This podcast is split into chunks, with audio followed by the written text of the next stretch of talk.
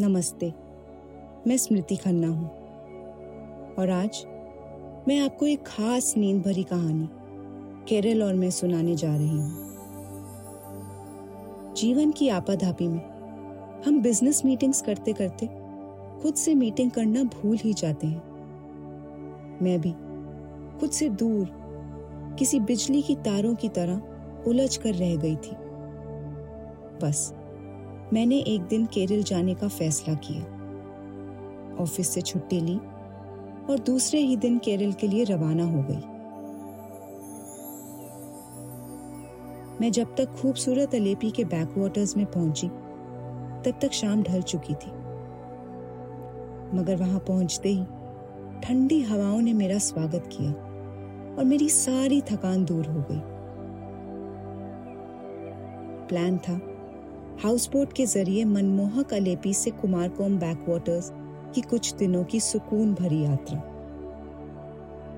इसके पहले कि हम अपनी पुरसुकून यात्रा शुरू करें, आप आराम से बिस्तर पर लेट जाएँ। पूरे शरीर को ढीला छोड़ दें। आँखें मूंद लें और एक लंबी गहरी सांस लें। अब आप बस कल्पना करें कि आप मेरे साथ हाउस बोट पर सवार होकर एक दिल सुकून यात्रा पर निकल पड़े हैं, जहाँ आपकी परेशानियों को अलेपी बैकवाटर्स की लहरें हौले हौले कहीं दूर पीछे छोड़ती जा रही हैं और आप निकल पड़े हैं खुद से मिलने, जो शहर के नौ से पाँच की भागदौड़ से बहुत दूर इत्मीनान, ठहराव और शांति से भरपूर है। हाउस बोट में वह मेरी यात्रा की पहली रात थी। जब नींद खुली थी तो सुबह होने में थोड़ी देर थी। रात भर हल्की बारिश हुई थी। बारिश ने आसमान के काले बादलों को ही नहीं धोया था, बल्कि मेरे मन के बादलों को भी। साफ़, सफाक, एकदम ताजी सुबह। नज़र जहाँ तक जाती थी वहाँ तक पानी ही पानी था। और ऐसा लगता था कि क्षितिज भी पानी से बना है। आसमान में रुई की पाहे की तरह पहले बादल। अलेपी के बैक वाटर्स में परछाई बन बिखरे पड़े थे। कमल के फूल सूरज की किरणों का इंतज़ार कर रहे थे। मैं हाउस बोट के नीचे के कमरे से ऊपर आ गई थी। हाथ में गर्मा गर्म चाय का प्याला लिए हुए। ठंडी ठंडी हवा के झोंकों को मैं अपने चेहरे पर महसूस कर रही थी। वो मेरे बालों से फिसलते हुए, बदन को छूते हुए, मन के उस कोने तक पहुँच चुकी थी जिसे मैंने जीवन की रैट रेस में कहीं पीछे धकेल दिया था। आज, उस कोने में धकेल दिए गए मन से, मन की बात, मन भर हो रही थी। और मैं, बस आँखें मूंदे, निश्चिंत शांत और आनंदित थी। मेरा मन, जैसे पानी पर बहता एक नाव हो गया था, हौले हौले तैरता हुआ। सब कुछ कितना अच्छा लग रहा था। तभी चहचहाती चिड़ियों के झुंड ने मेरा ध्यान तोड़ा। आसमान की ओर देखा तो वो ठीक मेरे सर के ऊपर उड़ रही थी। मानो मुझे भी अपने साथ लेने आई हूँ। सूरज भी धीरे से अपनी आँखें खोल चुका था और उसकी सुनहरी किरणें खजूर के पेड़ों से झांकते हुए मेरे माथे को चूम रही थी। मेरी ज़िंदगी की ये सबसे सुहानी सुबह थी।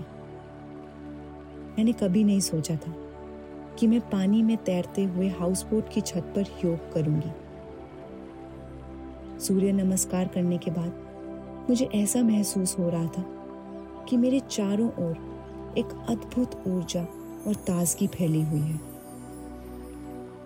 प्रकृति से मेरा ये मिलन बेहद ज़रूरी भी था और सुखद भी।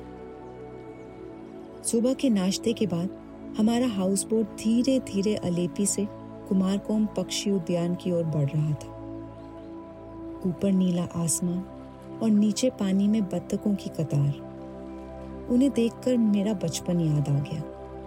ठीक ऐसे ही तो हम स्कूल की प्रार्थना सभा में कतार में खड़े हो जाते थे, बिना किसी के कहे। नारियल के पेड़ झूम रहे थे। पानी में मछलियाँ कुलाचे मार रही थी। कुछ कुछ बच्चे नाव से कभी पानी में कूदते, तैरते, फिर नाव पर चढ़ जाते। उनकी ही तरह मैं भी अपने बचपन में पहुँच गई थी। दीन दुनिया से बेफिक्र, मस्त मौला। जाने क्यों हम बड़े होते ही, अपने बचपन को नज़रअंदाज करने लगते हैं। जबकि असली मज़ा तो उसी उम्र का है, जो ज़िंदगी भर हमें जवान रखता है। ये एक कौतूहल भरा नज़ारा भी था, और सुकून देने वाला भी। मुझे थोड़ी प्यास लगाई थी तो ख्याल आया कि क्यों ना नारियल पानी पिया जाए। हमारी हाउस बोट किनारे पर आकर लग गई थी। मुझे महसूस हुआ कि हम सभी भी तो उस हाउस बोट की तरह अपने अपने किनारों पर आकर लग जाना चाहते हैं। मैं हाउस बोट से उतरकर सामने वाले नारियल बेच रहे एक बुज़ुर्ग चाचा जी के पास गई और उनसे एक नारियल खरीदा। उन्होंने बड़े प्यार से नारियल को काट और छील कर मुझे थमाया था। उनकी आँखों में ऐसा आशीर्वाद वाला भाव था जिसे मैं कभी नहीं भूल सकती। नारियल को देखते हुए मैंने सोचा कि वह बाहर से कितना कठोर है, मगर उसके अंदर आत्मा तृप्त कर देने वाली ताजगी और कोमलता। शायद आहा शब्द का आविष्कार इसीलिए ही किया गया होगा। हमारी महत्वाकांक्षाओं का बोझ सर पर लिए हम इतना मशगूल हो जाते हैं कि ज़िंदगी की छोटी छोटी खुशियों के पल हमें दिखाई ही नहीं देते। आज मुझे वही खुशी मिली थी, एक लंबे अरसे के बाद। मैं हर पल को जी रही थी। आकंठ। नारियल पानी पीकर मैं वापस बोट पर आ गई थी। हरी हरी जल कुंभियों की लताएँ पानी में दूर दूर तक फैली हुई थी। जैसे कोई मखमली सेज हो। लंच के बाद मैं लाउंज चेयर पर लेटी हुई थी। आँखें मूंदे। ये शायद स्वादिष्ट लंच का असर था। मेरी पसंदीदा किताब के पन्ने मेरे सीने पर पेट के बल लेटे हुए थे। हाउस बोट और हवा की रफ्तार ऐसी थी कि मैं भी उनकी तरह तैरती जा रही थी गन्ने के पेड़ों के बीच से। बीच बीच में कोयल की पीहू पीहू सुनाई देती। प्रकृति की अनुभूति से अभिभोर कब मुझे हल्की सी झपकी आ गई थी, पता ही नहीं चला। भागते हुए पलों से मैंने एक पल चुरा लिया था। और उसी में तैर गई थी। आँख खुली तो देखा हाउस बोट की दोनों ओर धान के हरे हरे खेत दूर दूर तक फैले हुए हैं। उनमें काम करने वाली वहाँ की स्थानीय औरतें धान की रुपाई में लगी थी और साथ ही मलयालम भाषा में कोई लोकगीत गा रही थी। वह लोकगीत बहुत मधुर था। भाषा समझ में तो नहीं आ रही थी, मगर गीत के भावों को समझना बिल्कुल आसान था। उस पर थिरकना तो और भी आसान था। मन मयूर हुआ जा रहा था। उम्मीद के बीच और उम्मीद के गीत। कितना खूबसूरत था ये सब कुछ। शायद इसीलिए उम्मीद करना इंसान होने की पहली शर्त है। ये मनोरम दृष्टि देखकर मुझसे रोका ना गया। मैंने हाउस बोट के पायलट से उन खेतों की ओर इशारा करते हुए पूछा कि क्या मैं वहाँ जा सकती हूँ? तो उन्होंने हाँ में सर हिलाया और तुरंत हाउस बोट को उस किनारे ले गए, जहाँ पास में ही खेत थे। तब तक आसमान में कुछ बादल घिराए थे। हल्की बूंदाबांदी शुरू हो गई थी। मैं दौड़कर उन खेतों की ओर गई और धान की रुपाई कर रही उन औरतों से इशारों में पूछा कि क्या मैं उनके साथ आ सकती हूँ? सब मुझे देखकर पहले तो थोड़ा शर्माई, मगर फिर बुला लिया। मेरे पाँव, जब उन पानी से भरी गीली मिट्टी में पड़े तो मन को लगा सोना मिल गया है। बहुत दिन हो गए थे, कंक्रीट के जंगलों में रहते। मैंने भी उनसे कुछ एक धान के अंकुर ले लिए थे और उनकी ही तरह खेतों में रोपने लगी। ये मेरी ज़िंदगी का सबसे अनूठा और रोमांचित कर देने वाला अनुभव था। उनकी ही तरह अपनी उम्मीद के बीज रोपते हुए मुझे अपनी प्राथमिकता मिल गई थी। और वो थी मेरी खुशी। वो खुशी जिसका मानक खुद मैंने तय किया हो। उस पल मैंने समझा कि अपनी खुशी के अंकुर बोना और अपनी खुशी की फ़सल काटना हम सबका हक है। बोट पर लौटने का वक्त हो गया था। मैंने उनसे विदा लिया और हाउस बोट पर लौट आई। हल्की हल्की बारिश, लोकगीत मिट्टी की खुशबू, चारों तरफ़ हरियाली और मदमस्त हवा के झोंके। मैं इस रंग में पूरी तरह भीग चुकी थी। मिट्टी के मटमैले रंग मेरे हाथों से लेकर कपड़ों तक फैल गए थे। हाउस बोट के सभी क्रू मेंबर्स मुझे इस रंग में देखकर मुस्कुराने लगे और मैं भी खुद को हंसे बिना रोक नहीं सकी। कभी कभी खुद पर हंस लेना चाहिए। इससे अपने ही मन की मैल धुल जाती है। मैं जब फ्रेश होकर बाहर आई तो बारिश खत्म हो चुकी थी। आसमान साफ़ था। बारिश होने की उम्मीद कम ही थी। हमारी हाउस बोट अब वेम्बनाड के फ्रेश वाटर झील में पहुँचने वाली थी। शाम होने में करीब एक आध घंटे और बाकी थे। एक छोटी सी नाव पर एक आइसक्रीम बेचने वाला आवाज़ दे रहा था। मैंने आवाज़ लगाई और वो मुस्कुराते हुए अपनी नाव लिए पास आ गया। मैंने उनसे आइसक्रीम खरीदा और दोबारा बोट की छत पर आ गई। कुछ आइसक्रीम मैं खा रही थी और कुछ मेरे कपड़े। मुझे खुद पर हँसी आ गई। मुझे एहसास हुआ कि ज़िंदगी कितनी सिंपल है। बस हम ही उसे जटिल बना देते हैं। आइसक्रीम खत्म हो चुका था। और तभी मुझे दूर से एक लय और ताल की आवाज़ आती सुनाई दी। मगर ये किसी संगीत के साजों की आवाज़ नहीं थी। मैंने आँखें खोली तो सामने मेरी नज़र एक लंबी बोट पर पड़ी, जिस पर कोई साठ पैंसठ लोग सवार, हैया हो किए चले जा रहे थे। लगभग सौ फीट लंबी बोट होगी, जिसे केरल में चुंदन वलम कहते हैं, जिसका अर्थ है चोंच वाली नाव। जिसका एक किनारा पानी से लगभग चार फीट ऊँचे, एक चोंच की शक्ल में बना होता है। मैंने कहीं पढ़ रखा था कि ऐसी नावें युद्ध के लिए तैयार की गई थी कभी।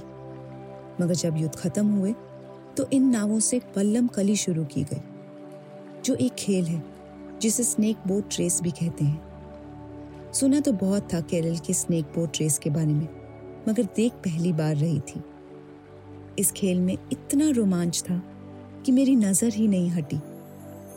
चुंदन वलम पर सवार खिलाड़ियों के चप्पू पानी में एक साथ पड़ते और नाव की गति बढ़ती जाती।